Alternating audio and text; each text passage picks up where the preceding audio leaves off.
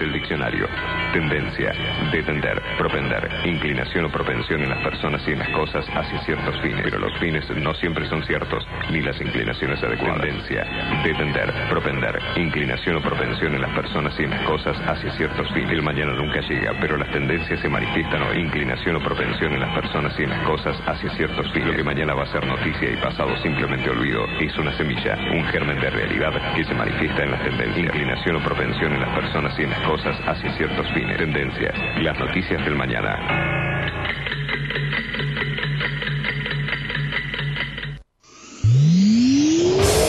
Para los que son manija. Que les gusta tener el auto impecable. Este programa les recomienda Doctor Pulidora. ¿Querés vender tu auto y querés que se vea como nuevo? Doctor Pulidora. Esta gente sabe lo que hace. Doctor Pulidora. Intendente García Silva, 1138. Morón, pulido, abrillantado, tratamientos acrílicos y cerámicos, limpieza de tapizados. En Doctor Pulidora le dan cariño a tu auto, a tu moto, a tu camión. Y a tu persona, Doctor Pulidora. Intendente García Silva, 1138 en Morón. Búscanos en nuestras redes. En Instagram, Doctor Pulidora. este programa y todos los que los escuchan. Ya lo probamos. Probamos también. Doctor Pulidora.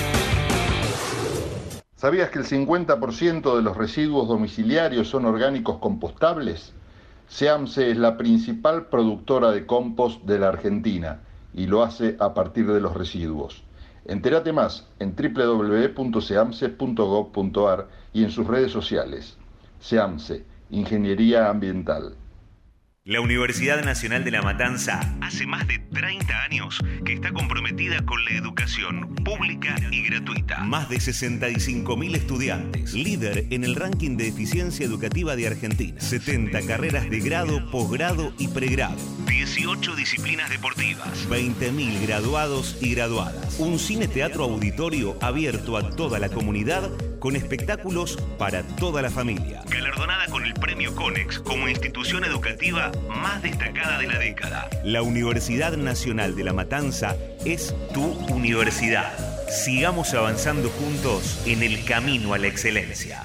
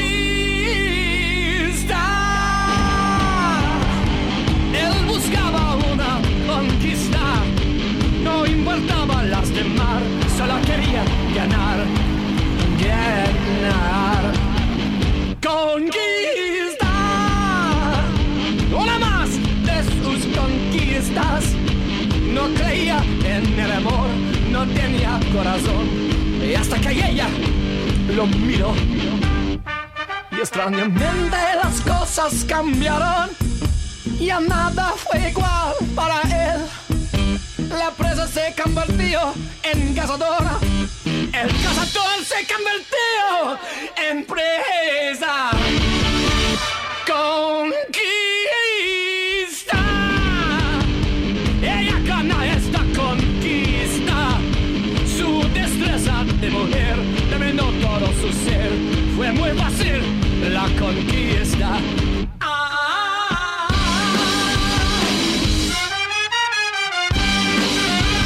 Hola, ¿qué tal? ¿Cómo les va? Bienvenidos a un nuevo programa de tendencias. Estamos un poco a la distancia, pero siempre estamos acá con el programa. Espero que esté saliendo todo bien. Ya me avisarán los amigos de, del productor José Venturini. ¿Está saliendo todo bien al aire? Sí. Eh, está Javier Martínez en la operación técnica. Espero algún mensajito de José, a ver si estamos bien antes de arrancar y no seguir hablando al cohete. Pero calculo que si no dice nada, si no me está criticando, si no me está tirando nada por la cabeza, es porque el programa está todo en orden. Bueno, eh, tenemos mucha información en el día de hoy en este programa Tendencias. Vamos a tener eh, también a muchos de nuestros columnistas, por supuesto cerrando el programa Miguel Aldet. Vamos a tenerla también a Julieta Sibona, aquí en Tendencias. va a estar don Marcelo Guatrakiewicz, que trae su DJ Profesor, este personaje fantasma, cuasi fantasma, con versiones en tendencias. Muchísima información en el día de hoy. Ahora vamos a ir un poquito de música, así nos relajamos, nos preparamos para entrar directamente en todo lo que tiene que ver la continuidad informativa aquí en Ecomedios, en un día muy particular, pues estamos en un feriado, pero con mucha información, desgraciadamente, porque las noticias son, como siempre, por lo menos últimamente, todas malas. Así que en un rato yo se las cuento todas. Ya volvemos con tendencias.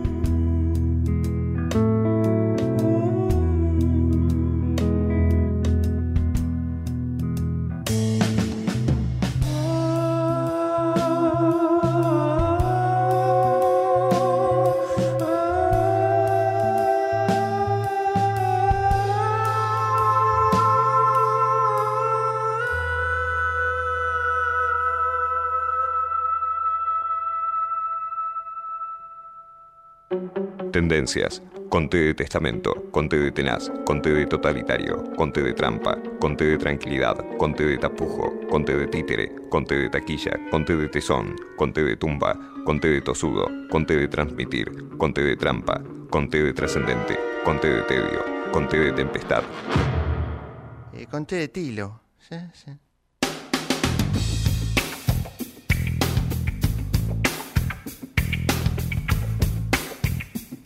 Bueno, tenemos en tendencias y tenemos bastante información, pero antes de eso me parece interesante hacer un, un- me parece interesante hacer algunas reflexiones con todo lo que está pasando en el país. Y quedó demostrado que nosotros tenemos alguna dosis de razón cuando hablamos del consenso y de la necesidad del diálogo, sobre todo en el ámbito de- o en el marco de un gobierno democrático, ¿no? Un gobierno que ha sido elegido por la mayoría del pueblo argentino en una instancia muy particular, como es el balotaje, con una dosis de convencimiento, sobre todo en ese núcleo del 30% que lo votó a Milei en la primera vuelta, y otros más que por convicción, por espanto a la otra opción, que era en ese caso la que en su momento representaba el oficialismo, Frente para la Victoria, el peronismo, Unión por la Patria, llamémoslo como quieran, que representaba esto, ¿no? Más una eh, opción que, mm, que- que no era muy bien vista por, por la mayoría, más que convicción en cuanto a lo que ofrecía Milei. Son tantas las contradicciones en las que entró el gobierno actual, tantas las cosas que dijo Milei y se desdijo, tantas las medidas que tomó que nada tenían que ver con las promesas de campaña electoral, que quizás muchos de esos votantes estén hoy desencantados y no salgan a militar tanto la causa del voto a Milei o de la necesidad de- del acompañamiento en función de esta realidad, ¿no? Eh, claramente no eran lo que en primera instancia querían, pero según ellos era el mal menor. Bueno, lo que hubiera sido el mal mayor, ¿no? Si esto es el mal menor. La situación hoy en Argentina está sumamente complicada y esos votantes quizás hoy no se sienten representados claramente por mi ley. Sobre todo si vemos el perfil, cómo está compuesto ese votante de mi ley. Porque análisis previos a la segunda vuelta demostraban que el votante de Milei era un votante que era difícil de, calificar, ¿no? O de encuadrar, o de meter eh, en una caja que, en, la cual eh, pudieran entrar todos a la misma vez. Estoy diciendo que encontrabas votantes de Milei en todas las clases sociales, en clases medias, en clases bajas, en clases altas. Encontrabas votantes de Milei en distintas zonas, ¿no? en capital, en distintos barrios, en el conurbano, en distintas áreas, eh, en el interior del país también. Es decir, que era un corte transversal que se podía hacer tanto social como geográfico y encontrabas más o menos eh, votantes de mi ley en todos, lo cual reflejaba, bueno, primero que el mensaje no, no necesariamente tenía que estar dirigido a, insisto, grupo, alguna edad, eh, alguna situación económica, alguna zona geográfica en particular, sino que era un mensaje que cuajó en distintos, distintos lugares, en distintas edades y en distintas condiciones eh, económicas.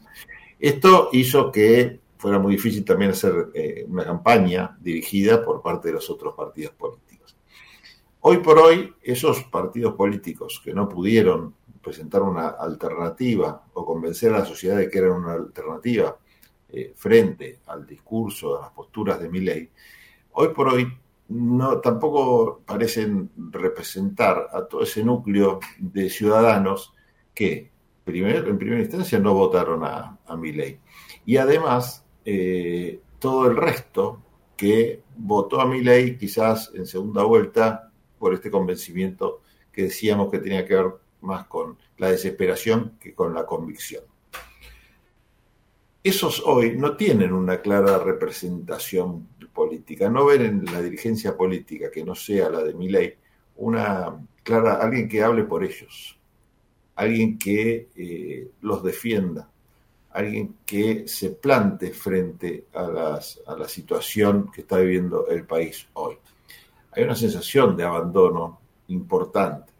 Ni hablar de los votantes que hicieron su manifestación cívica a la hora de poner el voto en la urna y se decidieron por la Unión por la Patria.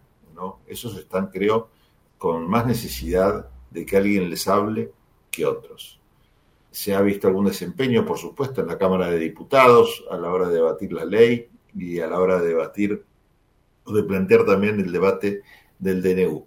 Pero entre el tiempo que se demoró la CGT en hacer alguna manifestación en contra de las primeras medidas de mi ley, que fue esto concretado el 24 de enero, y desde el momento que asumió mi ley empezó con dosis homeopáticas pero continuas a realizar ajustes, ajustes que se han visto hasta los últimos días con el aumento eh, increíblemente en materia porcentual, increíble eh, de lo que tiene que ver con los transportes, con los últimos aumentos de la nafta, cada una o dos semanas aumenta algo así como el 20%, en fin, no le voy a hablar de esto que lo conoce usted de memoria, ¿no? Y que lo está padeciendo de a poco, con la liberalización de los alquileres, lo que ha sido el impacto para los inquilinos es terrible. Alguno que otro zafó y firmó contratos con las condiciones anteriores, pero realmente ahora se están hablando de indexaciones hasta mensuales, actualizaciones mensuales que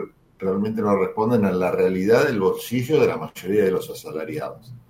Eh, se están viviendo situaciones dramáticas eh, frente a, esto tampoco hay quien represente a quienes se sienten totalmente afectados por una u otra manera. Ni hablemos de la inflación cotidiana que se vive en los supermercados. Esto sería repetir una y otra vez lo que vemos todos está pasando. Por supuesto, no todo es culpa de mi ley. El fenómeno inflacionario claramente viene de épocas anteriores. La desconfianza que hay en el país en materia de inversiones tiene que ver con todo esto pero no hay una sola medida que haya hecho el gobierno nacional que permita aliviar la situación que tienen hoy por hoy los asalariados, hoy por hoy todos los argentinos, diría, ¿no? Porque en definitiva perjudica a todos. Ni hablar de los pequeños y medianos empresarios que se están quedando sin negocio, sin mercado ni hablar de los grandes empresarios también, que si bien parecen ser beneficiados en principio por alguna idea de reforma laboral, pero es lo que decimos siempre, sin mercado no hay negocio para nadie, para nadie. Y la, estanflación, esto es el estancamiento más la inflación, lo único que generan es un parate general que perjudica absolutamente Este, es así, esto es así y lo que nos llevaba a hacer este comentario tenía que ver con la falta de representación política. ¿no? ¿Para qué están los políticos? En todo caso, para representar o intermediar entre la población y, en el caso de la oposición, bueno, a la dirigencia oficialista o en el caso del oficialismo para representar los intereses de, de quienes los han votado, los siguen y los apoyan. Hoy por hoy esta representación del oficialismo está clara que la tiene, ¿sí? es el caudal electoral que lo ha votado y más o menos que lo sostiene. En cambio, la representación de quienes padecen todas estas medidas que estábamos describiendo recién, parece que no hay, parece que no está. Eh, una oportunidad tuvo el radicalismo, quizás en el momento de discutir eh, la ley ómnibus, sobre todo en el tratamiento en general que finalmente aprobó el radicalismo, eh, entre otros partidos, ¿no? Vale bien decirlo, que llegó al recinto, pero principalmente yo creo que tenía la llave del radicalismo, y esto la sociedad lo sabía, ¿no? Y el radicalismo quedó desdibujado, quizás al haber votado en general la ley Omnibus y perdió una oportunidad, creo, histórica y única de plantarse como lo que es. Un partido que defiende intereses que claramente esta ley Omnibus ni hablar del DNU, este, particularmente los, los atacan. Ahora el radicalismo tiene otra llave, ya que quedó desdibujado en esto, porque la ley se cayó. Sabemos que no fue por mérito del radicalismo, sino por desmérito, en todo caso, inoperancia, incapacidad de la, de la gente de la libertad avanza, de sus asesores, de, de quienes los representan en la Cámara de Diputados, pero nadie se puede llevar, digamos, la, la victoria, de que gracias al accionar de algún partido y todo se cayó esto. La verdad que no. Fue impericia pura. Una vez se trata de encontrar alguna razón, ¿no? A esto se tratará de una estrategia que en el fondo busca que finalmente mi ley termine gobernando por decreto de necesidad y urgencia, que finalmente mi ley termine eh, gobernando sin el Congreso, como más de una vez manifestó este desprecio para con el poder legislativo. ¿Será todo esto fruto de eso? Yo, a mí me parece que no, que se trata, si uno, si uno mira y hace el recorrido de lo que fue la ley ómnibus y su tratamiento, se trata de esto, ¿no? de, un, problema importante en materia de gestión parlamentaria.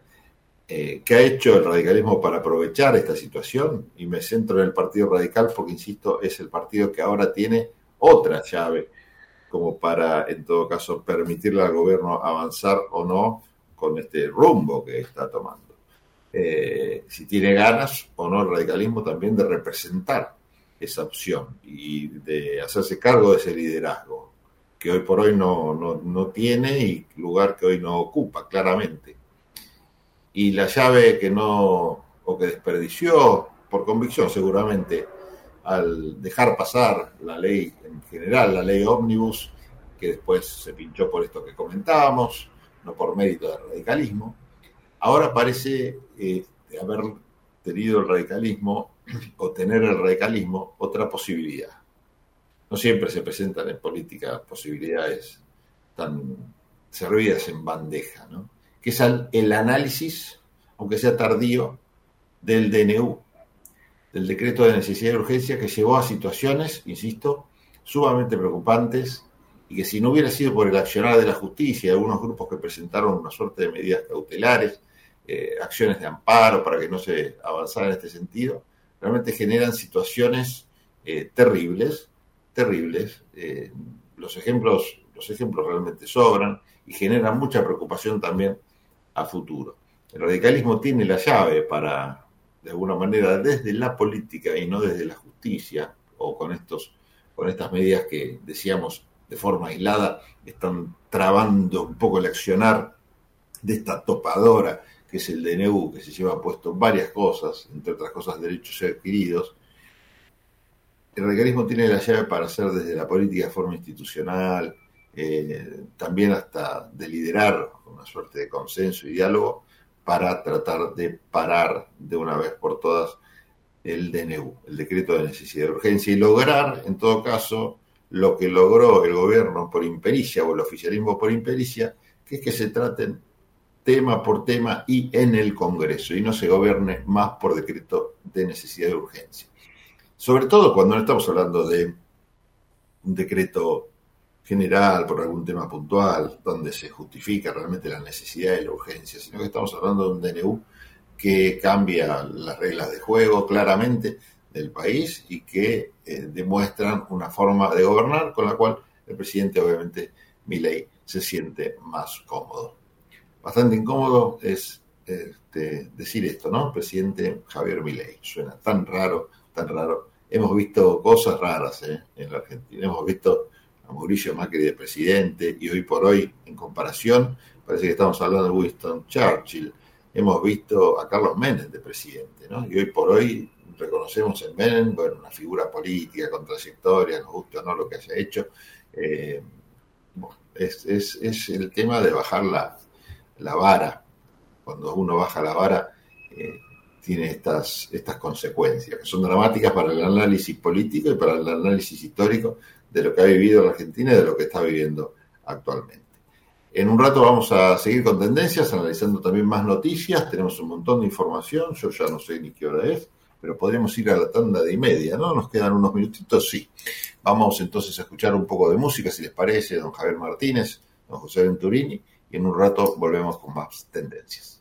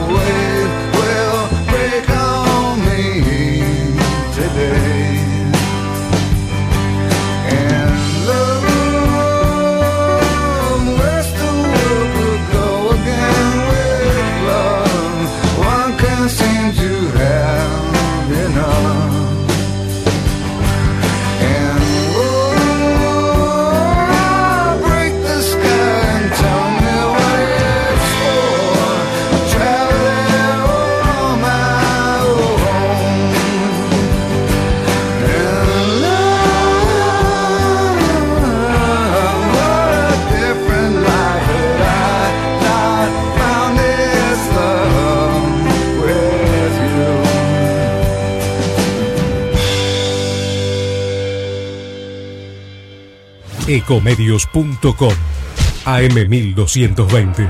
Estamos con vos. Estamos en vos.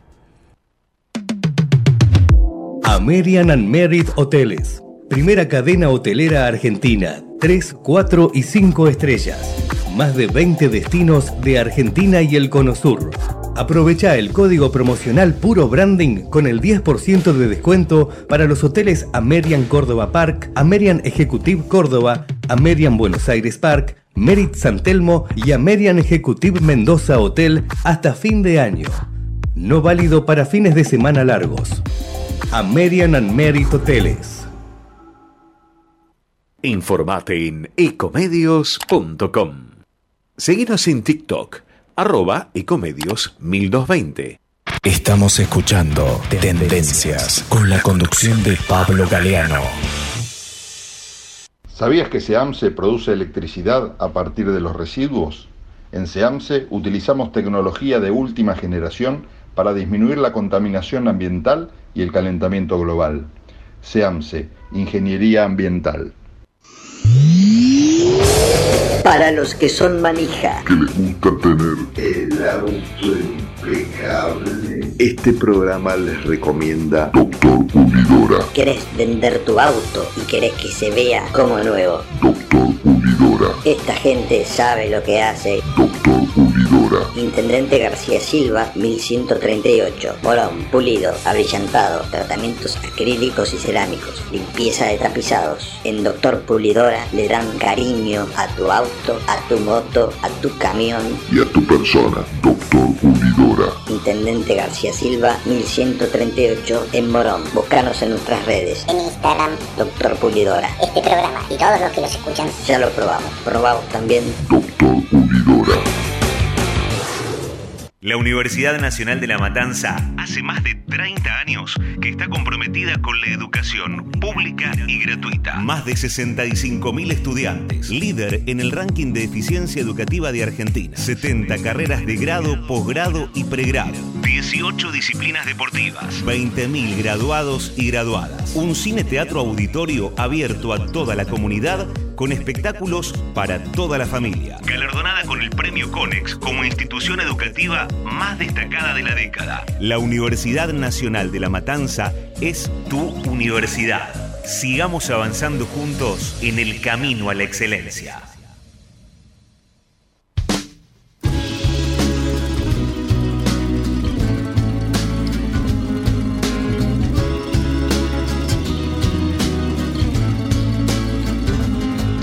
Policía te está extorsionando.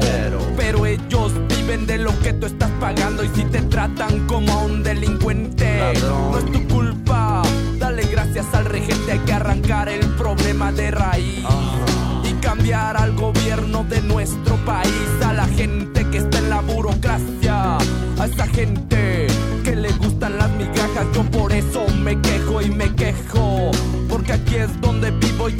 soy un pendejo que no guachas los puestos del gobierno. Hay personas que se están enriqueciendo. Gente que vive en la pobreza. Nadie hace nada porque nadie le interesa. La gente de arriba te detesta. Hay más gente que quiere que caigan sus cabezas si le das más poder al poder. Más duro te van a venir a coger. Porque fuimos potencia mundial.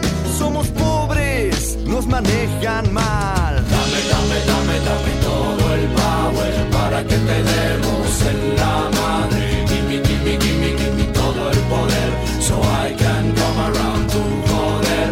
Dame, dame, dame, dame todo el power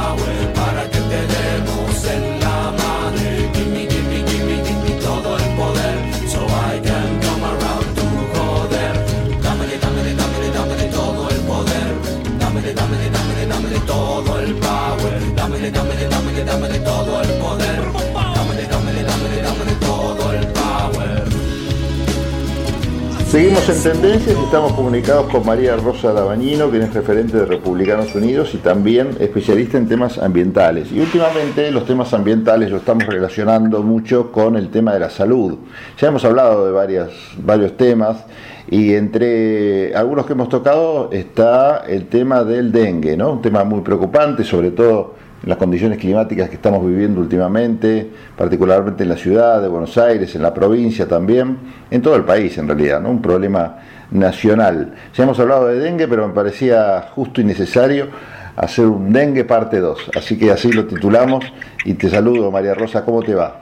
Eh, como siempre, Pablo, a través tuyo saludo a la audiencia que nos sigue semana a semana. Y sí, realmente este, me gusta ese nombre que le has dado, Dengue Parte 2, porque estamos muy preocupados, hay muertes por dengue, es una situación este, alarmante y preocupante, el calor más la humedad está favoreciendo a, los que, a lo que nosotros tenemos que apuntar.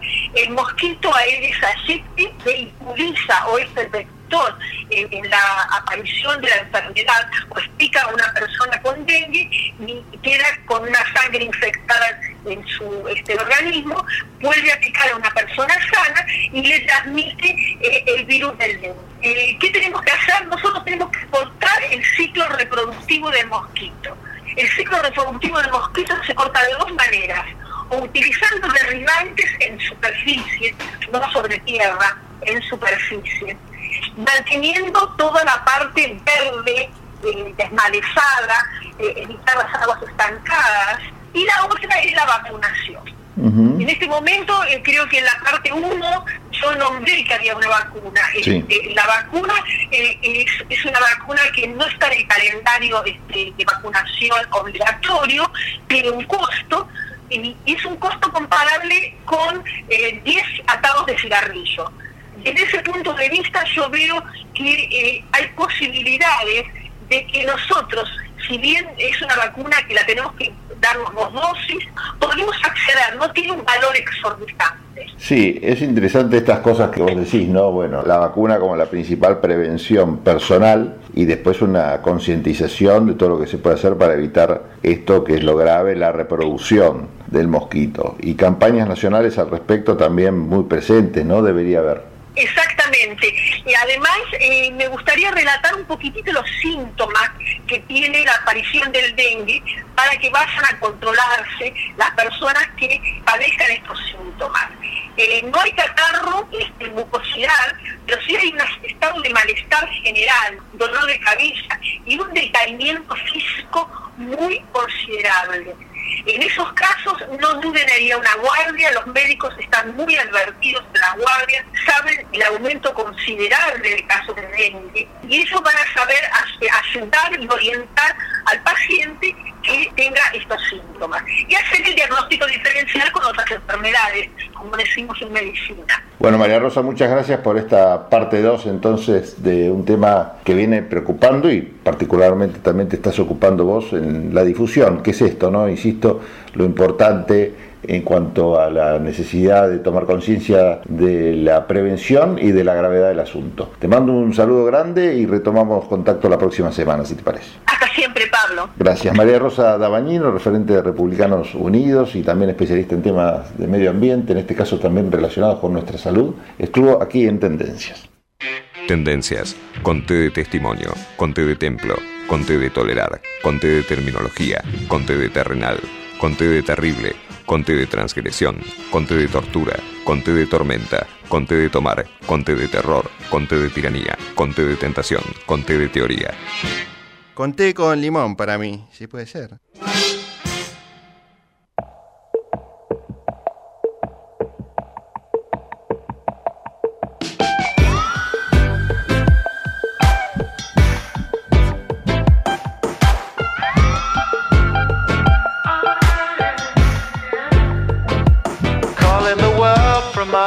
Isolation.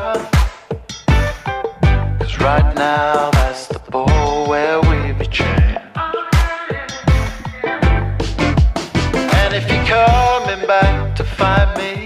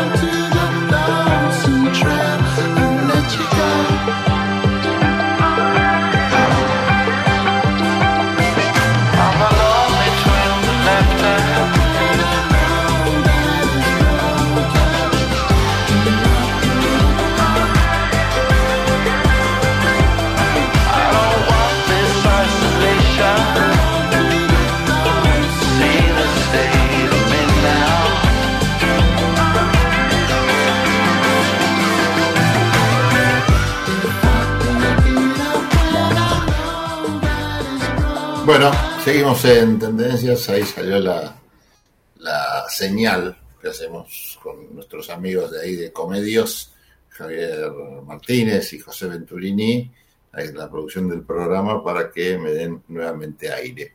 Bueno, tenemos algunas noticias que no son buenas, como estuvimos diciendo recién. Una tiene que ver con la caída de todas las acciones, de todas las acciones argentinas que cotizan en Nueva York en un mal día para Wall Street. Estamos hablando de hoy, 13 de febrero, ¿no? El día 13, ese piso, ese número que evitan poner los yankees, sobre todo en, lo- en los ascensores, en los pisos, este, marcando el piso 13, van del 12 al 14 directamente. Bueno, parece que paró en el número 13, por lo menos en Wall Street, porque después del dato de inflación en Estados Unidos mayor a lo esperado por el mercado, los ADR de empresas argentinas que cotizan en la bolsa de Nueva York abrieron en rojo, en los American Depositary Receipt. Si bien la inflación marcó una desaceleración en los Estados Unidos, ya que pasó del 3.35 interanual en diciembre al 3.1 en enero, el consenso en el mercado apuntaba a que se ubicara en 2.9. La inflación subyacente, núcleo, que excluye los sectores de la alimentación y la energía, a menudo volátiles, aumentó un 0.4% en el mes, lo que supone el incremento mensual más significativo desde abril de 2023 en ese país. En ese marco, minutos antes de las doce y media, las acciones con bajas más pronunciadas fueron la Corporación América, Globan, Ternium, Telecom, Bioceres y Despegar.com, que anduvieron entre el 5%, como por ejemplo Corporación América Airports, la de Ornequian, ¿no? Y Bioceres, por ejemplo, que fue la que menor eh, baja eh, registró, en realidad fue Pampa, ¿no? Pampa Energía con 0.48%. Pero bajaron todas, ¿eh? Edenor, Adeco, Banco Macro, Cresud, IRSA, Tenaris, Grupo Supervil, Transportador de Gas, Mercado Libre, Grupo Financiero Galicia, el Banco Bilbao, el BBVA, eh, Central Puerto, Loma Negra, todas abajo. Cabe recordar que los ADR argentinos ya se habían desplomado la semana pasada en medio de la vuelta a foja cero de la ley Omnibus. Puntualmente el miércoles pasado, después de la sesión, el mercado cerró con pronunciadas bajas. Algunos, por ejemplo, la acción de Superville cayó, cayó 10%, Grupo Financiero Galicia 7%, YPF 4%. En el plano internacional, que es también lo que hay que mirar, eh, ¿qué pasó con Standards Poor's? Bueno, Standards Poor's, que es el índice que reúne a las 500 eh, empresas más importantes de los Estados Unidos, también bajó, bajó aproximadamente un 1.3%, revirtiendo su intento de mantener un rally histórico. El promedio industrial Dow, Dow Jones, que es justamente el promedio que tiene que ver con las empresas industriales, cayó casi un 1%. Así se aleja del posible récord de cierre y el Nasdaq Composite, conocido por su fuerte componente tecnológico, registró un descenso de cerca del, perdón, se la imagen, de cerca del 2% en los primeros minutos de la rueda. Bueno, ¿qué pasó con las criptomonedas en este 13, terrible 13 para la bolsa, para los negocios, para los inversores? El precio del Bitcoin cayó también, cayó por debajo de la marca de los 50 mil dólares, tras una importante suba que lo llevó a niveles no vistos desde 2021. Uno de los factores que miran los operadores es el nivel de tasas que mantiene la Reserva Federal, la Fed, la Reserva Federal de los Estados Unidos, y que gracias a una reducción de la inflación, que aunque lenta ha sido relativamente exitosa, la inflación llegó al 9.1 interanual en junio de 2022, permitía apostar por recortes de tasas este año. Sin embargo, eh, Jerome Powell, quien es el presidente de la Reserva Federal, dijo en la CBS que lo más prudente sería no apresurarse a disminuir tasas porque ve posible el objetivo de disminuir la inflación al 2%.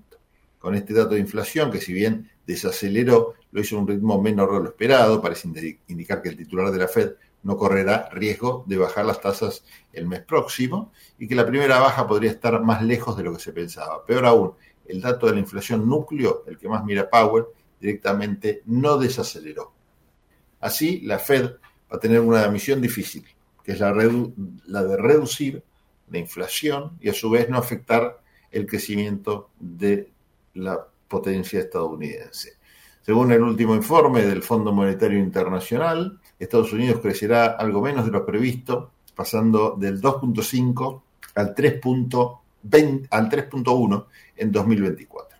Esta eh, ralentización en el crecimiento se debe a los efectos retardados del endurecimiento de la política monetaria, el ajuste fiscal gradual y el debilitamiento de los mercados laborales. Así están los Estados Unidos, así están nuestros papeles en materia empresaria que afectan y cómo también a nuestros bolsillos. Si no, mírenlo, nosotros, este, lo vamos a tener, ese, ese, impacto de la, de la baja también se traduce no solamente en el mundo especulativo financiero, sino también, desgraciadamente, en la economía real. En un rato seguimos con más tendencias.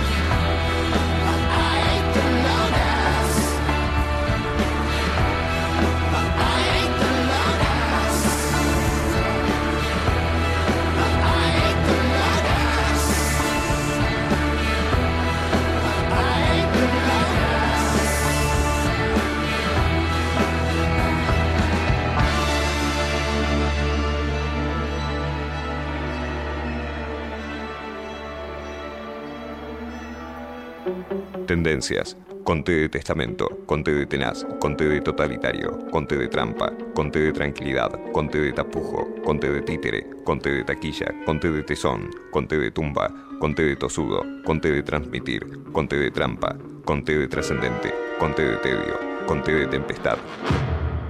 Eh, conté de tilo. Sí, sí.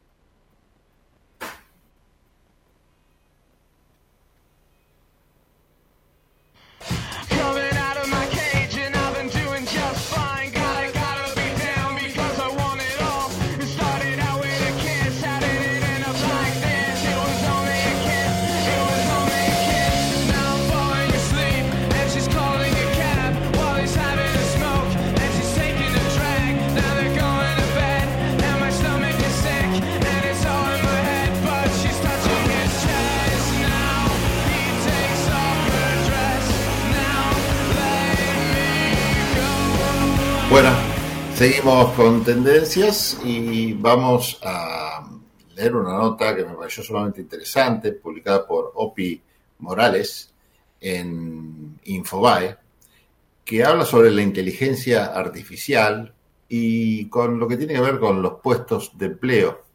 En este caso, eh, Morales se refiere a los empleos de cuello blanco, es decir, los empleos de aquellos que más eh, cargo alto tienen a nivel empresarial. Y dice que la tecnología en rápida evolución, en definitiva, podría dejar obsoletos numerosos cargos gerenciales. Esto lo dice eh, no solo el que escribe la nota, sino distintos ejecutivos, consultores corporativos, eh, y esto transforma, por supuesto, el panorama este, laboral, ¿no? En una columna de opinión pública originalmente eh, publicada por The Wall Street Journal, Ray Smith aborda un tema incipiente pero preocupante, dice el autor, el impacto de la inteligencia artificial en los empleos de cuello blanco. Insisto, cuando hablamos de cuello blanco, estamos hablando de profesionales asalariados que realizan tareas a nivel semiprofesional o profesional en el marco de una oficina. Smith señala que décadas después de que la automatización empezara a tomar y transformar empleos manufactureros, la inteligencia artificial viene a por los mandos altos en la oficina corporativa. Esta premisa es el núcleo de su análisis que bucea en cómo diversas industrias, desde la tecnología hasta la química, podrían verse afectadas irrevocablemente por los avances de la inteligencia artificial. La evolución acelerada de la tecnología, especialmente la inteligencia artificial generativa, está redefiniendo roles que alguna vez se consideraron seguros en el ámbito corporativo. La inteligencia artificial generativa no solo acelera tareas rutinarias hace predicciones reconociendo patrones en los datos, tiene el poder también de crear contenidos y de sintetizar ideas. En esencia, el tipo de trabajo, de conocimiento que millones de personas hacen hasta ahora detrás de computadoras. Esta es una distinción crucial que, según expertos citados en el artículo de The Wall Street Journal, podría resultar en que muchos roles gerenciales desaparezcan de forma definitiva. Las cifras sobre despidos relacionados con la inteligencia artificial son reveladoras. Desde pasado mayo, las compañías han atribuido más de 4.600 despidos a la inteligencia artificial, especialmente en los sectores medios y tecnología. Esto es un informe de la firma Challenger, Gray and Christmas. La narrativa se repite en compañías de alto perfil como Google, Duolingo y UPS, donde los recortes de empleo se han relacionado con la adopción de tecnologías nuevas que potencian la productividad. Sin embargo, el autor también detalla cómo la inteligencia artificial podría no necesariamente significar el fin de ciertos empleos, sino una transformación de estos. Cita ejemplos como The Chemors, una división de DuPont, donde cerca de mil trabajadores de oficina y laboratorio han sido capacitados en aplicaciones de inteligencia artificial durante los últimos tres años. El equipo de finanzas ahora es capaz de usar su tiempo en otros proyectos críticos para el negocio en lugar de estar constantemente corriendo consultas en el sistema. Esto lo dijo Matt Abbott, oficial jefe de transformación empresarial en Chemors, ilustrando cómo también la inteligencia artificial puede ser un instrumento para la evolución y la eficiencia laboral, de una manera diciendo, bueno, no todos son malas noticias a la hora de relacionar la inteligencia artificial con el trabajo, sino que también pueden hacer aportes para esto, ¿no? para la, la evolución y la eficiencia laboral. Pero en un mercado tan cambiante hay que estar sumamente atento y creo que la capacitación también sigue siendo la receta como para conservar o conseguir también nuevos empleos. Bueno, nosotros nos vamos eh, a una pequeña pausa, ya son 15.57, al menos en la República Argentina. En un rato volvemos con más tendencias, con Javier Martínez, con José Venturini en la producción. Vamos a escuchar al cierre del programa al gran Miguelito Aldet. Vamos a tenerla también en un rato a Julieta Sibona con sus recomendaciones en materia de cultura, recomendaciones de que podemos ver en Netflix, en las plataformas distintas, la que tengan, no tengo por qué hacer, andar haciendo chivo. Eh, también, ¿por qué no? Eh, cine, que hay muchos estrenos, interesante. También Julieta seguramente nos trae algún dato, alguna información sobre esto.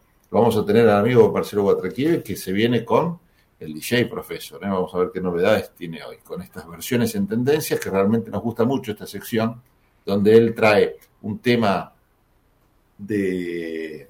trae en realidad una banda, una banda que no es la banda original compositora del tema que vamos a escuchar, y en esta versión, entonces, eh, homenaje en general que hacen otras bandas a, eh, a, a bandas más conocidas quizás, o no, pero que sí tienen temas que decidieron versionar por su cuenta y estas son las versiones en tendencias que trae nuestro DJ profesor. En un ratito seguimos con más tendencias.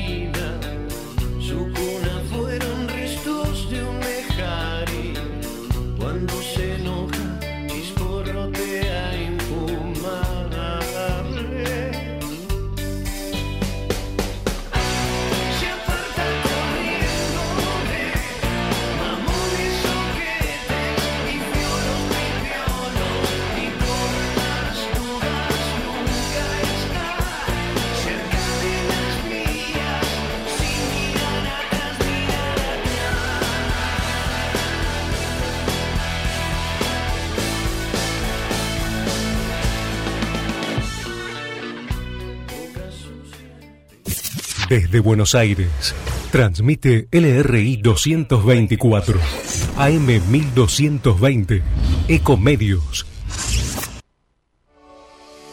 Hoy podemos decir orgullosos que en Vicente López tenemos las escuelas municipales más modernas y tecnológicas de Argentina. No para ganarle a nadie, para que ganen los chicos. Vivamos Vicente López. ¿Sabías que para producir una tonelada de papel se talan 15 árboles? AISA te invita a sumarte a EcoAISA, un programa que busca conseguir un impacto positivo en el medio ambiente reduciendo el consumo de papel y que además recompensa tus interacciones digitales con descuentos y beneficios. Participar es muy fácil. Adherite al servicio de factura digital a través de la oficina virtual desde la página web o la app de AISA y comenzá a disfrutar de múltiples beneficios en supermercados, farmacias, entretenimientos, indumentaria y muchas cosas más. Si además te adherís a débito automático y te descargas la app, accedes a más beneficios especiales. Ingresá a www.aisa.com.ar barra eco-aisa y forma parte. Informate en ecomedios.com. Seguinos en Twitter, arroba ecomedios 1220. Tendencias. Conté de tautología. Conté de teatro. Conté de totalitario. Conté de travesti. Conté de tormento. Conté de tinta. Conté de tristeza. Conté de triunfo. Conté de traidor. Conté de trastorno. Conté de título. Conté de tirano. Conté de trompada. Conté de turbulencia. Conté de Tupi. ¿Tupi? ¿Pero qué es Tupi? Dícese de un individuo de una nación de indios que dominaba en la Guayana francesa y brasileña. Ah. ¿Sabías que SEAMSE produce electricidad a partir de los residuos? En SEAMSE utilizamos tecnología de última generación para disminuir la contaminación ambiental y el calentamiento global. SEAMSE, Ingeniería Ambiental. Para los que son manija. Que les gusta tener el auto impecable. Este programa les recomienda Doctor Pulidora. ¿Querés vender tu auto y querés que se vea como nuevo? Doctor Pulidora. Esta gente sabe lo que hace. Doctor Pulidora. Intendente García Silva, 1138. Morón, pulido, abrillantado, tratamientos acrílicos y cerámicos, limpieza de tapizados. En Doctor Pulidora le dan cariño a tu auto, a tu moto, a tu camión. Y a tu persona, Doctor Pulidora. Intendente García Silva, 1138 en Morón. Búscanos en nuestras redes. En Instagram, Doctor Pulidora. este programa y todos los que los escuchan. Ya lo probamos. Probamos también. Doctor Pulidora. La Universidad Nacional de La Matanza hace más de 30 años que está comprometida con la educación pública y gratuita. Más de 65.000 estudiantes, líder en el ranking de eficiencia educativa de Argentina. 70 carreras de grado, posgrado y pregrado. 18 disciplinas deportivas. 20.000 graduados y graduadas. Un cine teatro auditorio abierto a toda la comunidad con espectáculos para toda la familia. Galardonada con el premio CONEX como institución educativa más destacada de la década. La Universidad Nacional de La Matanza es tu universidad. Sigamos avanzando juntos en el camino a la excelencia.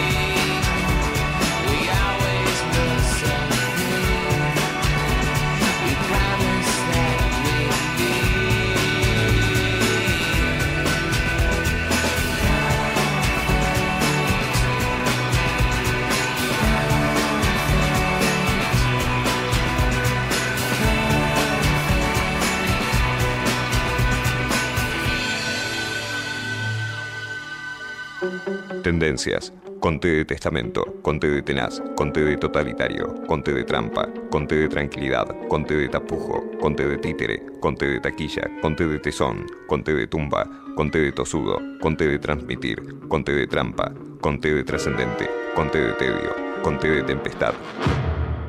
Eh, conté de tilo. Sí, sí.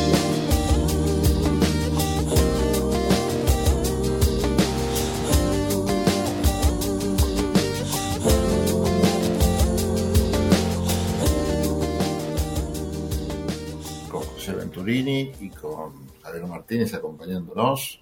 En un rato vamos a escuchar ahora mismo, mientras establecemos la comunicación con Julieta Sigona para que nos cuente sobre novedades, temas que tienen que ver con recomendaciones referidas al arte, la cultura en general, como le estoy pegando hoy a la computadora y se le mueve a usted toda la pantalla. Le pido mil disculpas.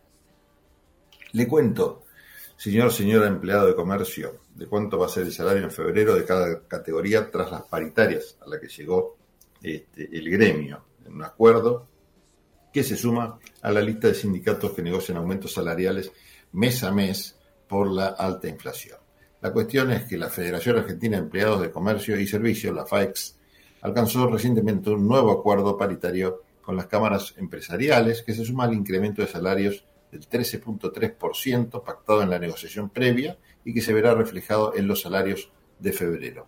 Armando Cavalieri, histórico conductor de este gremio, firmó un acuerdo con la Federación Argentina de Empleados de Comercio y Servicios y entidades empresarias del sector, la Cámara Argentina de Comercio, la Confederación de la Mediana Empresa, la CAME, y la UDECA, que es la Unión de Entidades Comerciales, que incluye una recomposición del 11% para diciembre, cuando hubo una inflación del 20 y pico, más un incremento no remunerativo del 20% en lo que respecta a enero. No, remunerativo quiere decir que este es algo que no va a impactar después en la jubilación de los trabajadores. ¿no? Bueno, de esta forma entrega y hace unas concesiones Cavalieri para con lo que debería ser algo que, que fuera sí remunerativo y con todos los derechos que eso trae aparejado, ¿no? En fin, el salario básico de los empleados de comercio entonces asciende a 573.400 pesos con presentismo.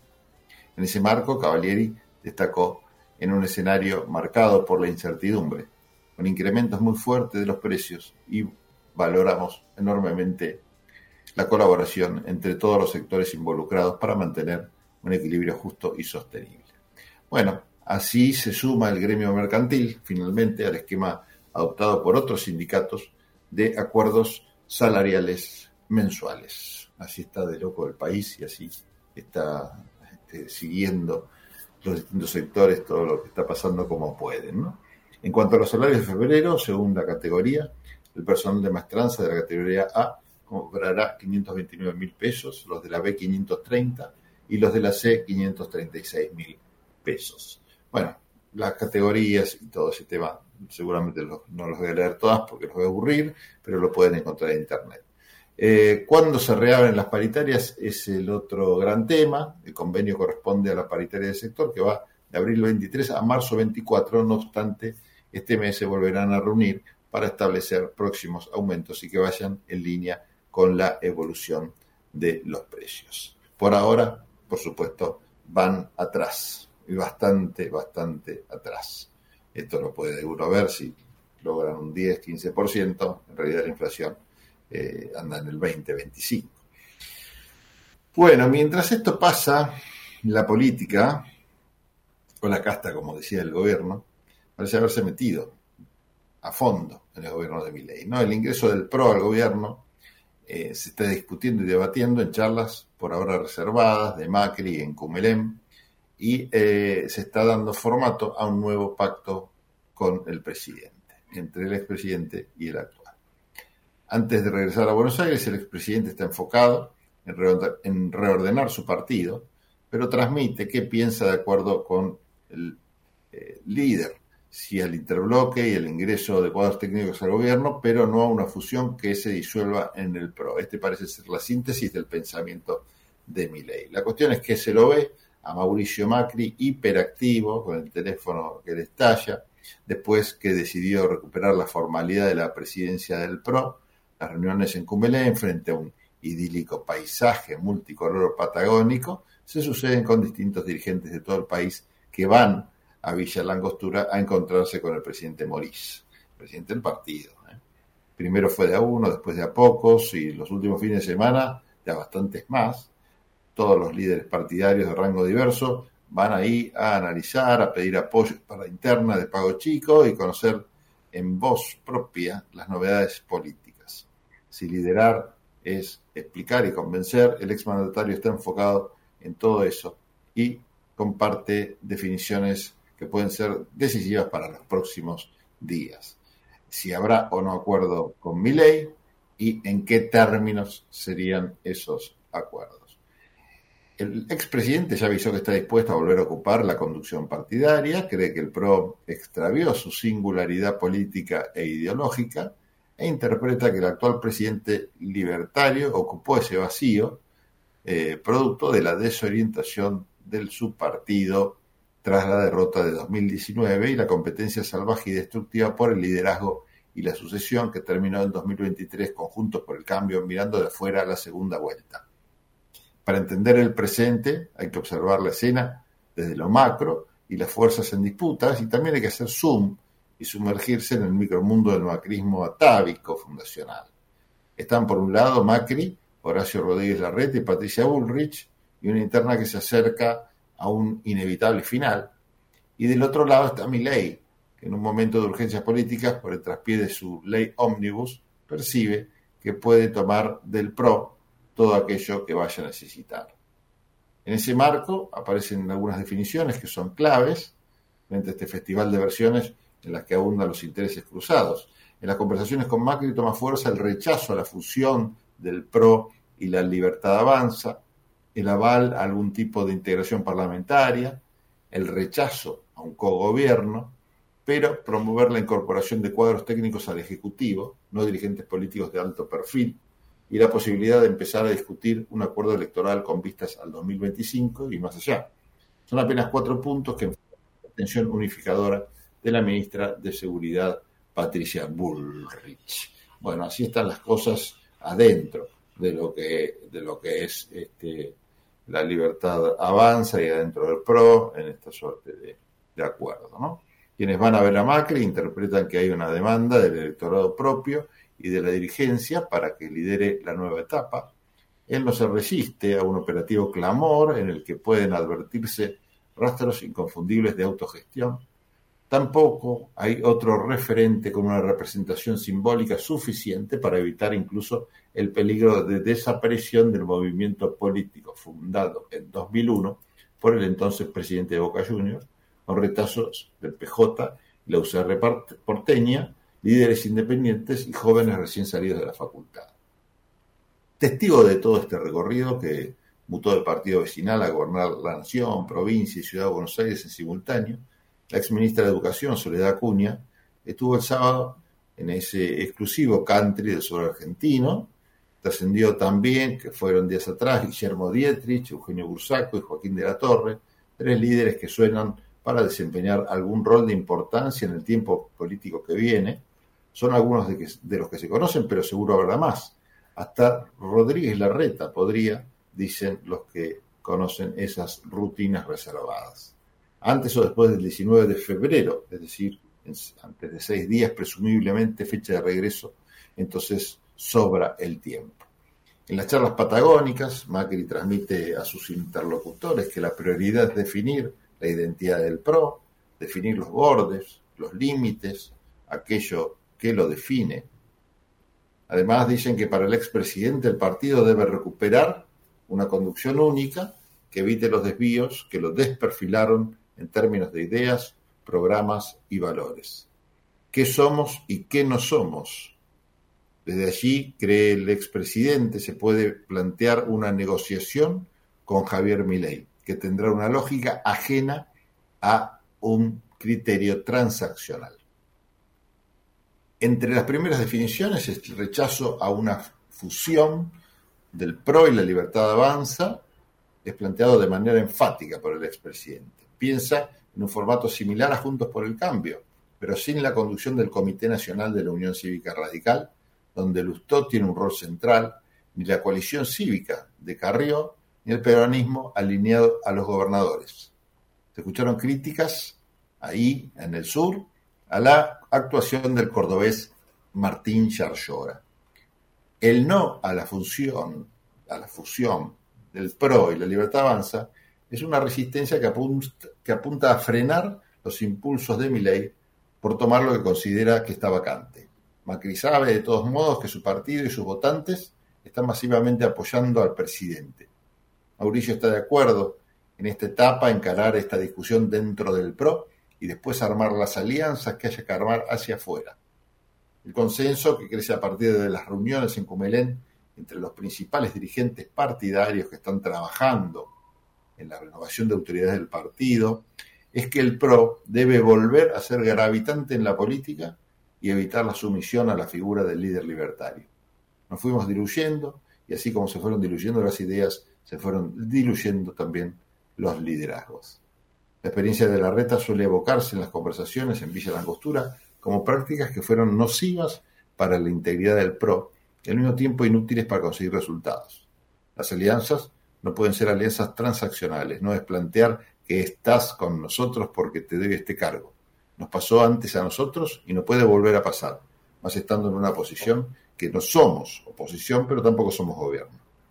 Con ese escenario, dirigentes que tuvieron en los últimos días trato con él revelaron que Macri expresó de manera enfática que no está de acuerdo con la fusión de los partidos y que la idea es fortalecer al PRO.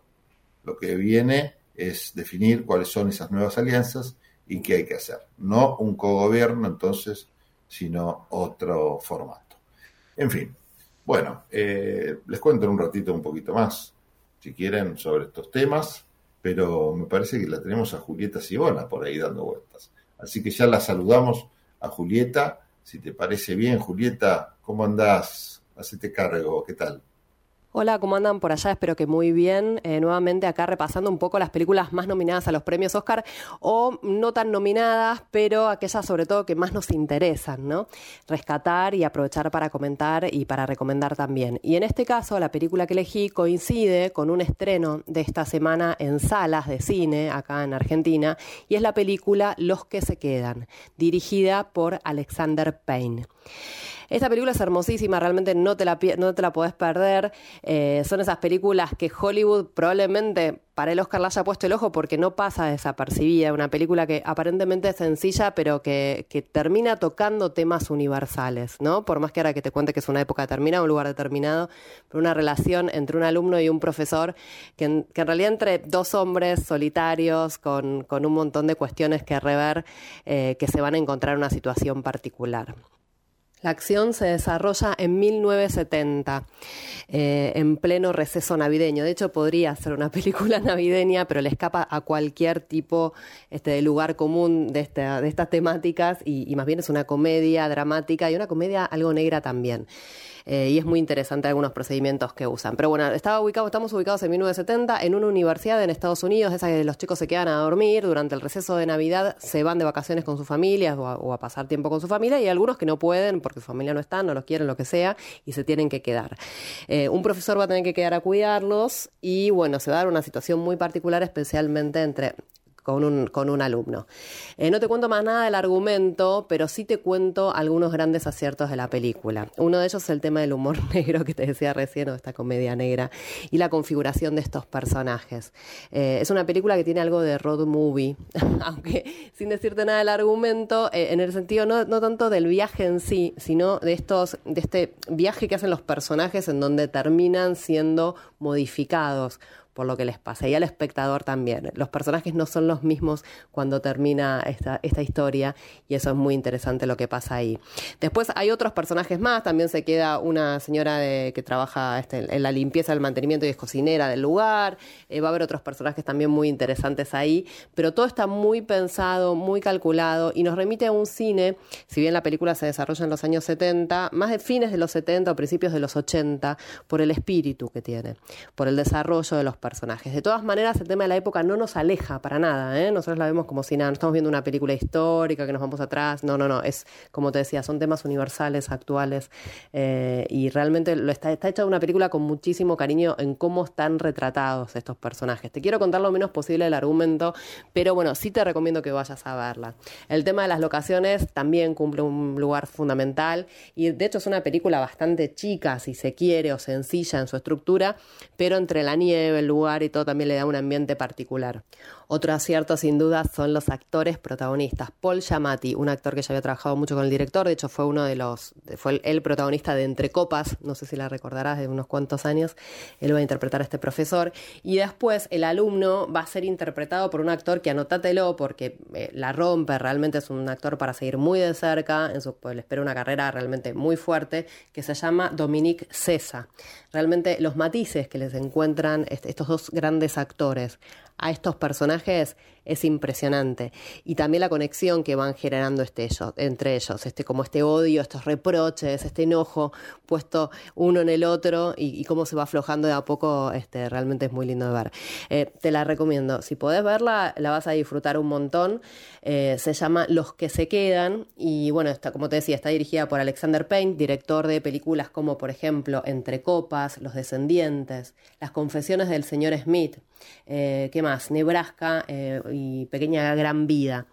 Eh, realmente todas películas muy lindas, pero yo creo que es una película esta consagratoria, ¿no? Sobre todo por el tono, por, por lo que logra en cada uno de sus diálogos, en cada una de sus escenas y en toda la película. Una película termina siendo muy atrapante también, ¿no? Uno no la puede dejar de ver para ver qué es lo que pasa con estos personajes.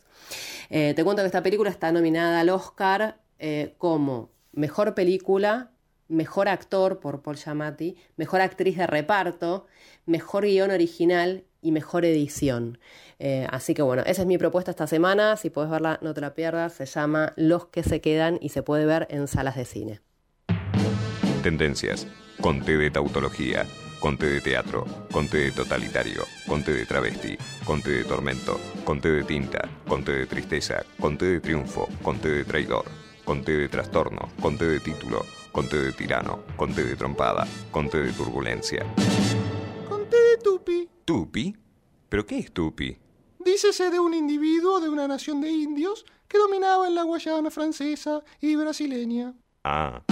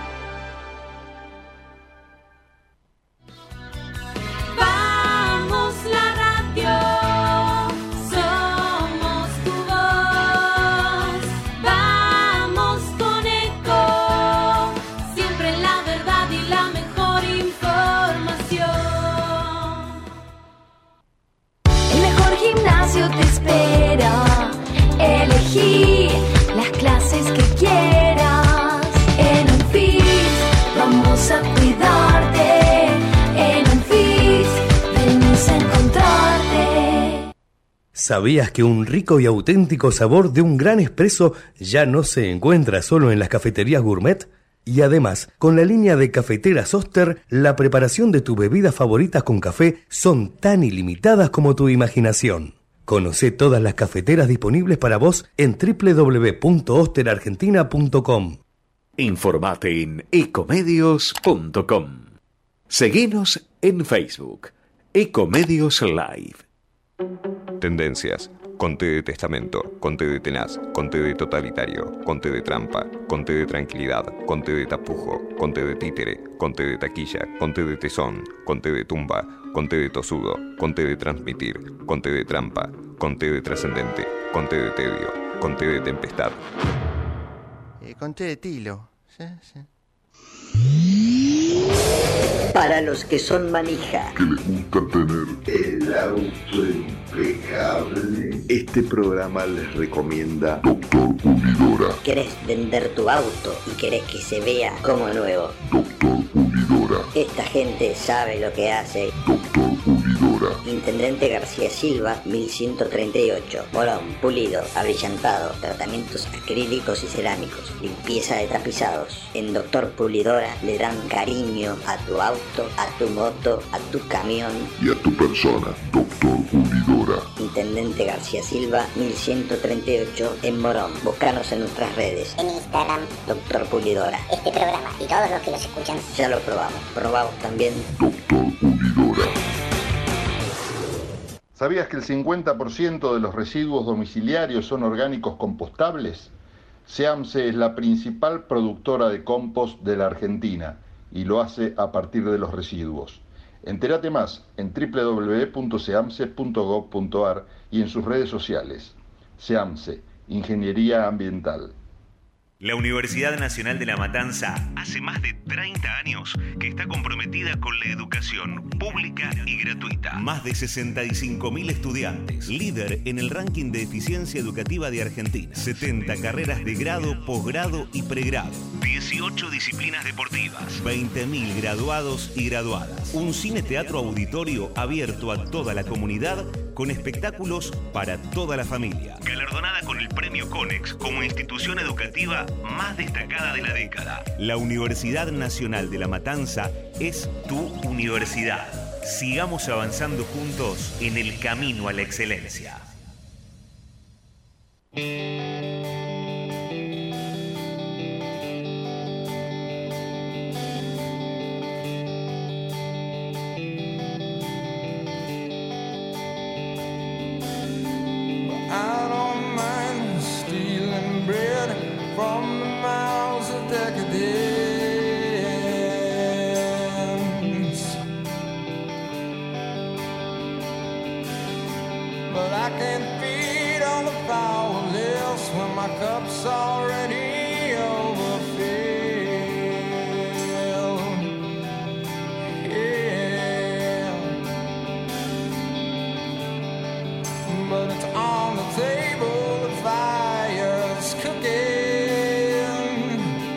Bueno, seguimos en tendencias. Estamos transcurriendo el minuto 34 después de las 16 horas. Bueno, tenemos, eh, recién estábamos haciendo un, un panorama de lo que implicaba eh, el ingreso del PRO a la libertad avanza, no, al gobierno tampoco. Entonces, estas conversaciones que hay para tratar de, por lo menos mi ley intenta, de tratar de darle fuerza a su gobierno después de un mes y pico que ha sido realmente muy turbulento y dañino no solo para la sociedad, sino para- también para, para él y para su imagen. Y sobre todo después de la derrota del otro día, que fue el hecho de volver a foja cero, esta ley ómnibus que pretendía este, que se tratara y se aprobara en el Congreso. Y la pelota ahora claramente la tiene, la tiene Macri, que sabe que el presidente, como veníamos diciendo recién, no tiene lo que se podría denominar funcionariado, ¿no? No tiene cuad- cuad- cuadros intermedios, eh, con, ninguna tipo, con ningún tipo de calificación suficiente como para enfrentar este momento tan particular que está, que está viviendo la Argentina. Y la gestión, eh, Milei lo ha demostrado, ha demostrado en todos los ámbitos, en el Ejecutivo, siendo y viniendo, no pudiendo nombrar gente en, diversos cargos, lo ha demostrado también quizás en, la- en- el Congreso, ¿eh? tener los diputados eh, los, volumen de asesores con los conocimientos de cómo funciona la Cámara eh, de, manera básica. ¿no? Realmente es, preocupante y llamativo también esto. Macri esto lo sabe, en su momento trató de imponerlo a Ritondo como presidente de la Cámara, terminó ganando esa pulsada Milei que, que optó por Martín Menem, lugar que le queda claramente grande por lo que se ha demostrado. Este, y también eh, algunos, algunas definiciones en materia de, de poder ejecutivo, donde se ve que los ministros realmente no saben muy bien qué hacer donde están parados. ¿no? El, ca- el caso de Vito Velo la semana pasada, con esas idas y vueltas de, de recibir uno por uno, eh, esa propuesta que hizo a quienes manifestaban en frente de su ministerio, recibirlos uno por uno sin necesidad de hablar con los intermediarios, ¿no? como si fuera una intermediación que no es que no corresponde, la que hacen muchas organizaciones sociales organizaciones que manejan los planes. En fin, eh, cosa que después no pudo llevarse a cabo porque se transformó esa, esa oferta en una demanda de 20 colas, de, de 20 cuadras de cola de gente que quería verla para que solucionara el problema, ¿no? Y gente que estaba con alguna suerte de posibilidad de acceder a, a ese lugar y no gente que estaba a kilómetros y kilómetros de distancia. Bueno, en fin, un papelón. Eh, esto en definitiva demuestra lo que es el, el, el gobierno de Javier Milei. Macri lo sabe. Macri sabe también que no, no, no conviene que per- personalidades de primera línea del PRO ocupen lugares en el, en el gabinete, porque por ejemplo se hablaba de María Eugenia Vidal para ir al ANSES, pero sería exponer un cuadro político que no tiene mucha experiencia de gestión, este, o algo de, de- de experiencia tiene, pero él, dice, bueno, habría que buscar a alguien que sea más técnico, ¿no? Para no exponer tampoco a las figuras del PRO y para demostrar que es otra cosa lo que ofrece también el, PRO, ¿no? Es un momento aparte muy difícil que no puedes poner a cualquiera, ¿sí? Este, la cuestión es que la cuestión parlamentaria que decíamos recién se suma a lo del Ejecutivo, el fracaso de la ley Omnibus, en fin. Eh, mi ley, la verdad que eh, puede hacer algunos cambios, yo creo que los va a hacer. Eh, hay que ver que mi ley no tiene nada para perder. En todo caso, el que podría tener para perder es Macri, eh, jugándose en un gobierno que está bastante, bastante complicado y con la luz amarilla siempre prendida. Así que veremos qué es lo que pasa. Es cuestión de definiciones en estos días, porque como decíamos, en seis días aproximadamente ya Macri está de vuelta en la ciudad de Buenos Aires, abandona su refugio en el sur, este, y ya desde hoy hasta esos días termina de recibir a todos los que haga falta, haga falta recibir del PRO y va a tomar las definiciones del caso. Yo los invito a escuchar ahora una nota que realizó nuestro amigo José Venturini, nuestro productor José Venturini, grabador en mano, hizo este reportaje que escuchamos a continuación. Mañana es el Día Mundial de las Cardiopatías Congénitas y en ese marco la Fundación Hospitalaria va a realizar una actividad muy útil para las mujeres que estén cursando más de 16 semanas de embarazo. Estamos comunicados con el doctor Pablo Marant, director médico, que nos va a explicar un poco en qué consiste este evento. Eh, buenas tardes, doctor Marant. Muchas gracias por este contacto con Tendencias. Al contrario, gracias a ustedes. Buenas tardes. El Día de las Cardiopatías Congénitas, que es mundial, consiste en la concientización del diagnóstico precoz de las cardiopatías congénitas. porque Las cardiopatías congénitas, que son las que nacen, nace con con esa cardiopatía estructural, no es hereditaria, sino que se forma dentro del útero, por eso se llama congénito, son la primera causa de muerte neonatal. ¿Por qué? Porque muchas veces no se sospecha o no se diagnostica prenatalmente y entonces nacen en lugares o clínicas que no están preparadas para atender pacientes con esta complejidad, ya que necesitan una unidad muy especializada en neonatología, servicios de cardiología, medicinas fetales. Y en eso consiste esta propuesta de brindar a las mujeres que estén embarazadas y quieran venir a hacerlo, aunque no tengan ninguna cobertura, porque lo vamos a hacer en forma gratuita, este diagnóstico precoz de cardiopatía. ¿Y cómo se realiza ese diagnóstico precoz? Se realiza eh, por medio de la ecocardiografía, que ustedes conocen, que se hace también a la embarazada para ver la parte obstétrica, el Doppler, cómo funciona la circulación. Es el mismo aparato, nada más que dirigido específicamente hacia el corazón. Nosotros somos pocos lo que hacemos esta especialidad que es cardiología fetal. Para eso tenemos que ser primero pediatras, después tenemos que ser cardiólogos infantiles y después en algún grupo nos gusta eh, continuar con esta especialidad. O sea que es una super especialidad que puede llevar 10 a 15 años tener la formación necesaria para hacerlo.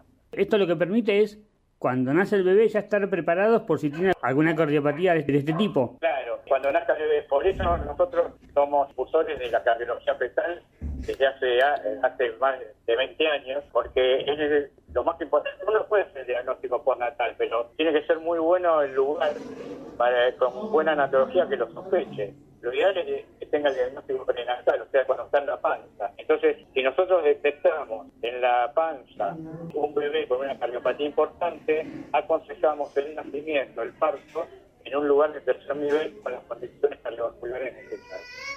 Entonces ese bebé va a tener la posibilidad de una mayor sobrevida, ya que incluso se puede hacer con drogas o procedimientos en la panza, como es el tratamiento que podemos hacer intervencionismos cardíacos fetales, que ya hemos hecho más de 80, que se hace muy poco en lugares del mundo, pero si no, acompañar al bebé con medicación o con lo que sea necesario para que nazca en un lugar adecuado, para que continúe con su tratamiento eh, postnatal. Esto, ese estudio se lo puede realizar cualquier mujer que esté embarazada, que, que esté en más de 16 semanas de, de, embarazo. No hay ninguna ningún otro requisito, digamos. No, ningún, no hay ninguna preparación previa. porque ¿Y por qué semana 16? Porque es cuando se ve mejor el corazón. Bueno, y dígame, ¿dónde, aquellas que estén interesadas, que nos estén escuchando, cómo tienen que hacer para poder hacerse el estudio? Nosotros vamos a estar desde las 10 hasta las 16 horas en la Fundación Hospitalaria, que queda en Gran Melilesa, en una esquina, en una esquina de Saavedra, uh -huh. cerca de General Paz. Pueden ir sin ningún problema porque no se les va a cobrar nada. Eh, otra cosa que es bueno saberlo es que el año pasado se decretó la obligatoriedad del diagnóstico prenatal de la, o sea, de la cardiopatía congénita. O sea que todos los bebés se les debe mirar el corazón, ya sea un cardiólogo o el obstetra, y el obstetra, que no va a saber bien qué cardiopatía es, debe dirigirla en este caso a un cardiólogo para que le haga diagnóstico. Pero bueno, lo importante es que hay una ley que amerita que este estudio se tenga que hacer. Más allá de que se haga mañana por ser el Día Mundial de las Cardiopatías, durante el resto del año, ¿alguna mujer que esté embarazada puede consultar por este estudio? Sí, es un estudio ya que cada vez se difunde más, se hace en forma de, o sea, las prepagas, las prepagas por obras sociales las, las autorizan, y las mamás que no tienen obra social, hay algunos hospitales que lo hacen, como el Hospital Fernández, por ejemplo, el Hospital Posada, el Garrahan hacen estos diagnósticos también. Y si no, se pueden dirigir a la fundación para ver si se puede hacer algunas decisiones, para que también nosotros tenemos una fundación específicamente de cardiología infantil, que la tenemos ubicada en Ramos Mejía, y tenemos un convenio recientemente firmado con una ONG que protege a las madres embarazadas y hemos ofrecido hacer estudios sin cargo cuando ellos lo necesitan. Por último, dígame horario y lugar donde pueden concurrir las mujeres embarazadas a hacerse este estudio mañana, que es el Día Mundial de las Cardiopatías Congénitas, y por ese motivo se realiza en forma gratuita. Es en la Fundación Hospitalaria, que queda en la calle Kramer y de esa, que es a dos cuadras de General Paz y Cabildo, es muy fácil llegar, ya sea de capital o provincia, y estaremos haciéndolo desde las 10 de la mañana. Muchísimas gracias por este contacto con Tendencias, doctor Marant. Bueno, muchas gracias a ustedes por difundir y preocuparse por eso. Gracias. Gracias a usted, hasta luego. Tendencias. Conte de testamento, conte de tenaz, conte de totalitario, conte de trampa, conte de tranquilidad, conte de tapujo, conte de títere, conte de taquilla, conte de tesón, conte de tumba, conte de tosudo, conte de transmitir, conte de trampa, conte de trascendente, conte de tedio, conte de tempestad. Eh, conté de tilo. Sí, sí.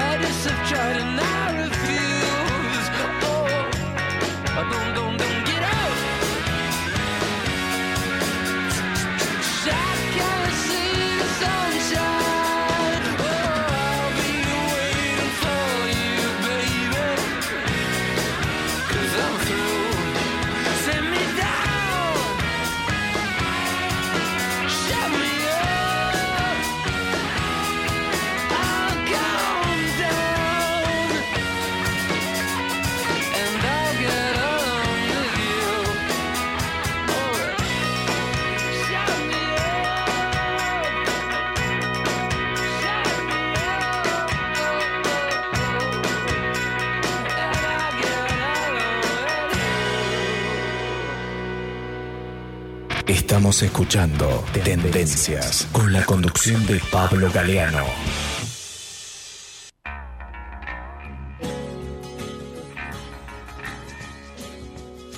Hola amigas y amigos. Una vez más, como todas las semanas, DJ Profesor los invita a una nueva edición de esta columna, de este pequeño recreo que hemos denominado Versiones en Tendencias. Y esta semana le traemos una finísima selección desde la década del 60 con la canción Richard Corey, que aparece originalmente en el segundo álbum de Simon Garfunkel, que es lo que estamos escuchando de fondo, llamado The Sound of Silence y esta canción se basa en un poema del mismo nombre del poeta estadounidense Edwin Arlington Robinson. Tanto la canción como el poema cuentan la historia de un señor rico llamado Richard Corey, a través de los ojos de un hombre trabajador que vive en su misma ciudad. En la canción, el narrador trabaja en una fábrica propiedad de Richard Corey, y los ciudadanos de la clase trabajadora de la ciudad lo idolatran, ya que es su jefe, señalando que tiene todo lo que un hombre podría desear, poder, gracia y estilo. Cory es educado, educado y caritativo. A los ojos de los demás parece que seguramente debe estar feliz con todo lo que tiene. Y sin embargo, al final del poema y de la canción, Richard Cory se suicida metiéndose una bala en la cabeza. Ambas piezas advierten a su público, el dinero no trae la felicidad. El dinero a menudo trae aislamiento, y hay dos elementos irónicos en la canción. La primera, sencillamente, es que un hombre que parece tan acomodado se mataría porque de hecho es extremadamente infeliz. Y la segunda es que a pesar de conocer el trágico destino de Richard Corey, el narrador continúa diciendo, ojalá pudiera ser Richard Corey. Y por si esto fuera poco, vamos a traer una versión de la banda norirlandesa Dem, cuyo cantante más famoso que después fue solista era Van Morrison y sin duda fue parte de la invasión británica de los 60 que desembarcaron en Estados Unidos con todo este rock y Redman Blues que ustedes lo van a poder dilucidar claramente con el sonido característico que tiene Dem y sobre todo la voz de Van Morrison. Así que amigas y amigos, sin más preámbulos, se me cuidan, les mando una muy buena semana a todos, ya está llegando la primavera, ya está llegando el momento de los reencuentros, del sol lindo. Un abrazo grande para todos y como decimos siempre, que viva la música.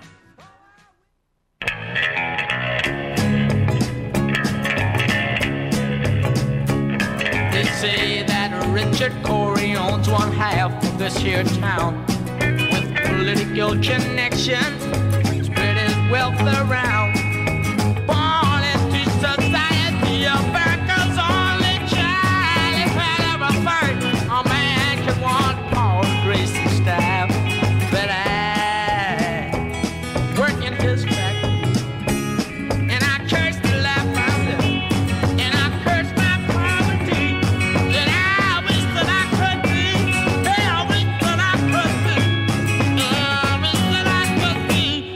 Richard Corey.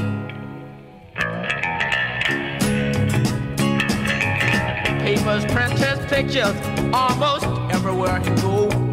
Richard Corey at the opera, Richard Corey at the show. And the rumors of his parties and the orgies on his yacht. Well, he's surely not too happy with everything he has got. But I work in his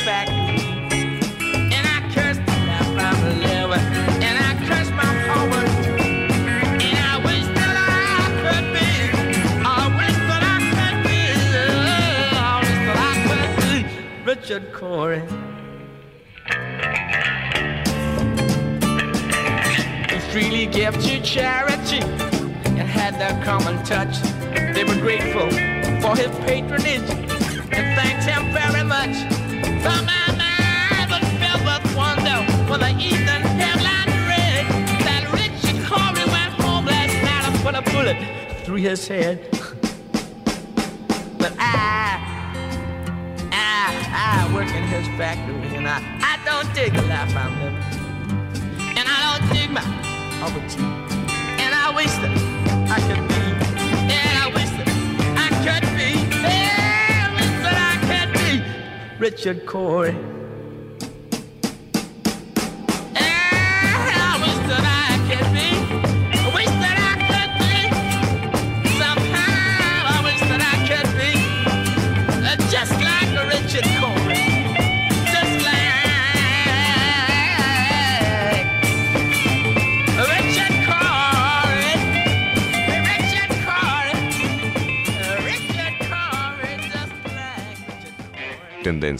Conté de testimonio, conté de templo, conté de tolerar, conté de terminología, conté de terrenal, conté de terrible, conté de transgresión, conté de tortura, conté de tormenta, conté de tomar, conté de terror, conté de tiranía, conté de tentación, conté de teoría. Conté con limón para mí, si puede ser.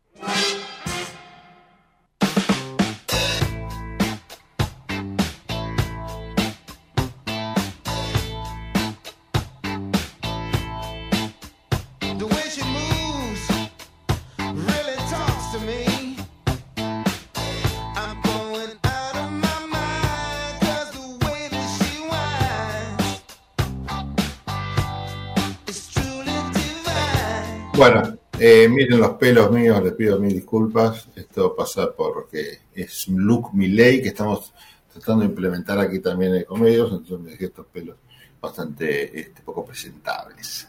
Bueno, nos estamos yendo ya del programa, ¿eh? Faltan cinco minutos nomás para las cuatro de la tarde, así que yo les quiero agradecer que se estado con nosotros.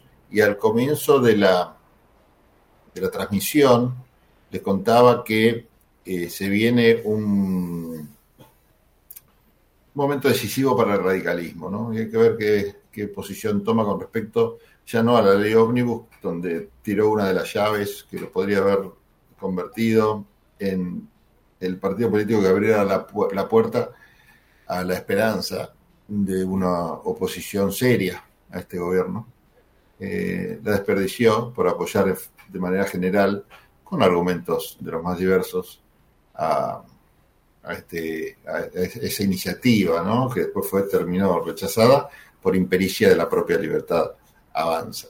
Lo que decíamos es que eh, los argumentos eran bastante poco serios, porque realmente si uno piensa, como decía después, decían muchos radicales, que en realidad este era un peligro que, que mi ley se extendiera en, en- en su mandato en cuanto a los, a los poderes y las atribuciones, y sin embargo se las daban.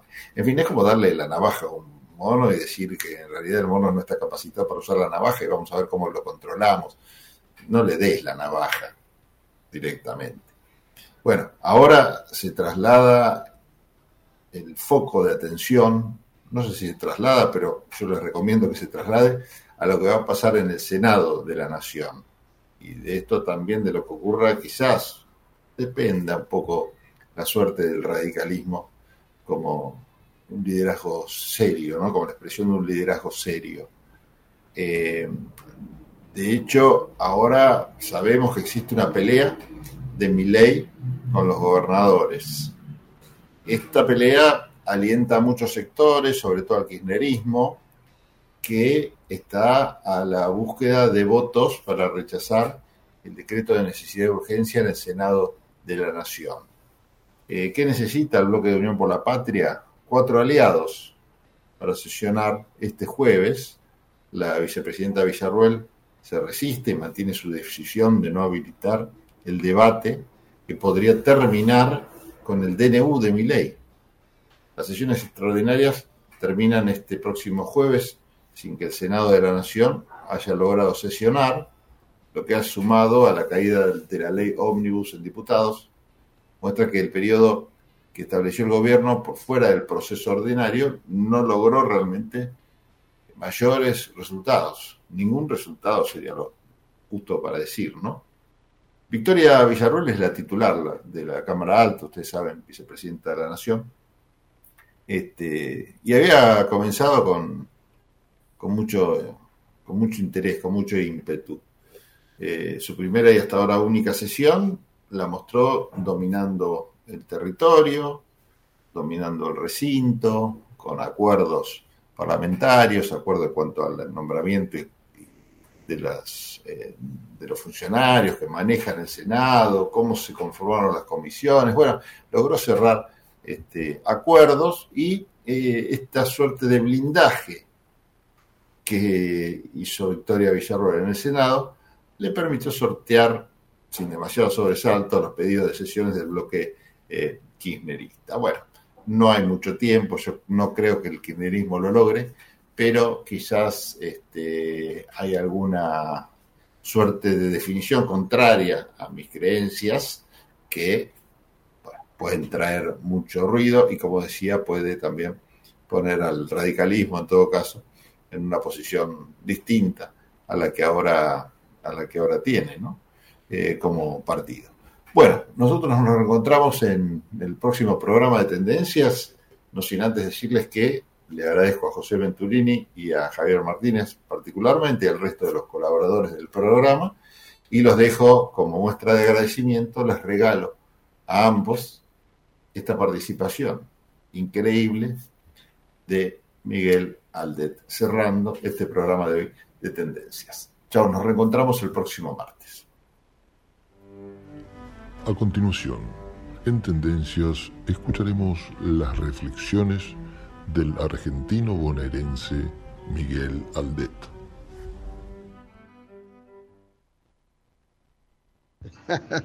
¿Qué tal amigos? ¿Cómo les va? ¿Qué dicen? ¿Cómo están ustedes? ¿Cómo andan?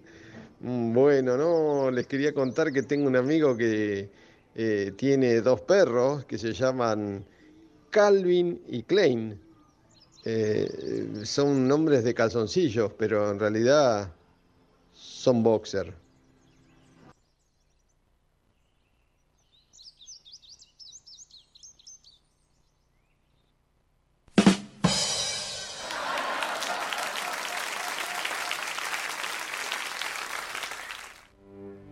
Esas fueron las reflexiones de Miguel Aldet, argentino bonaerense en tendencias. Desde Buenos Aires, transmite LRI 224, AM 1220, Ecomedios,